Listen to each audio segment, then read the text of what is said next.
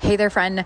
I just want to remind you that if you are listening to this episode or this little commercial, if you will, in real time, I am hosting a five day free challenge called Your Most Productive Week. And it starts this coming Monday on August 28th.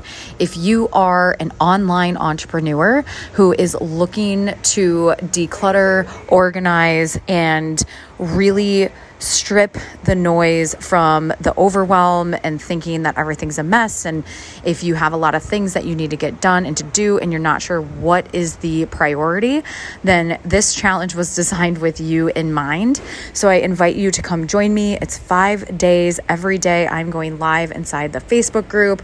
I'm going to be sharing with you one of my favorite methods that I teach my clients that helps them increase their productivity and efficiency just by this simple method. So you can head on over to attentionaudit.com forward slash challenge to join us. And I look forward to seeing you there on Monday, August 28th. Again, that's www.attentionaudit.com forward slash challenge.